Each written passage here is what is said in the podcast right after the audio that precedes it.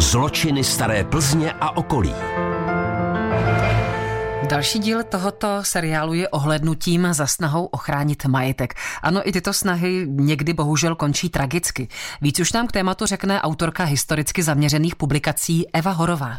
V lesích nedaleko rybníka Drahotína na katastru obce Zruč se nachází několik chat. Dříve to byly trampské chaty, které užívali obyvatele Plzně k rekreaci. Vesměs se jednalo o škodováky, kteří zde nacházeli klid a mír u vody, v lese. Již na konci dvacátých let byly tyto chaty ve velkém vykrádány. Jejich majitelé se tím pádem rozhodli ohlídat si svůj majetek za každou cenu. V noci z dvacátého druhého na dvacátého třetího prosince devatenáct set třicet jedna vykonával hlídku Josef Mazura. Kolem deváté večer zaslechl šramot a hluk z míst, kde se nacházely chaty dělníků ze Škodovky, tak se rozhodl, že se tam půjde podívat.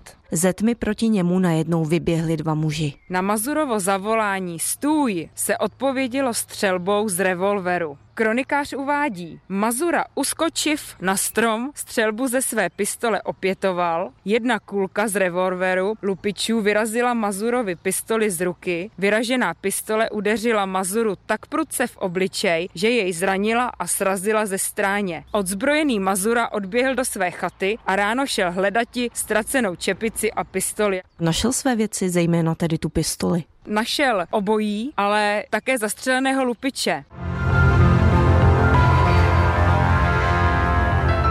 Případ nahlásil četnictvu v Třemošné. Ti spolu s plzeňskou četnickou pátrací stanicí vyšetřovali tragickou srážku a dospěli k názoru, že Mazura jednal v sebeobraně a nemohl za dané situace jinak než střelbou střelbu opětovat.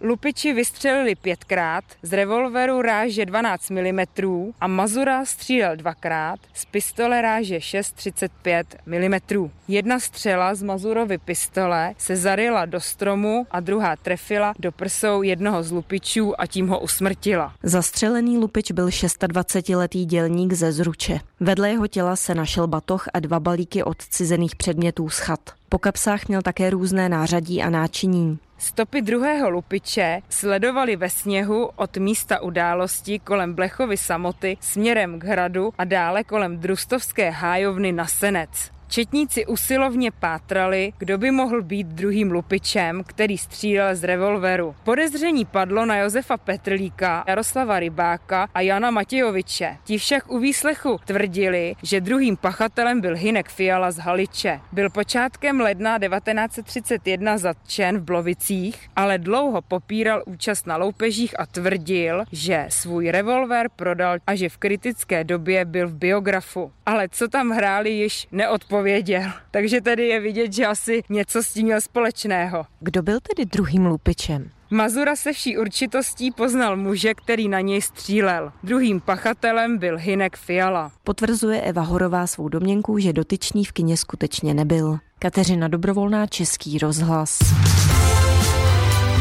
Český rozhlas Plzeň, rádio vašeho kraje.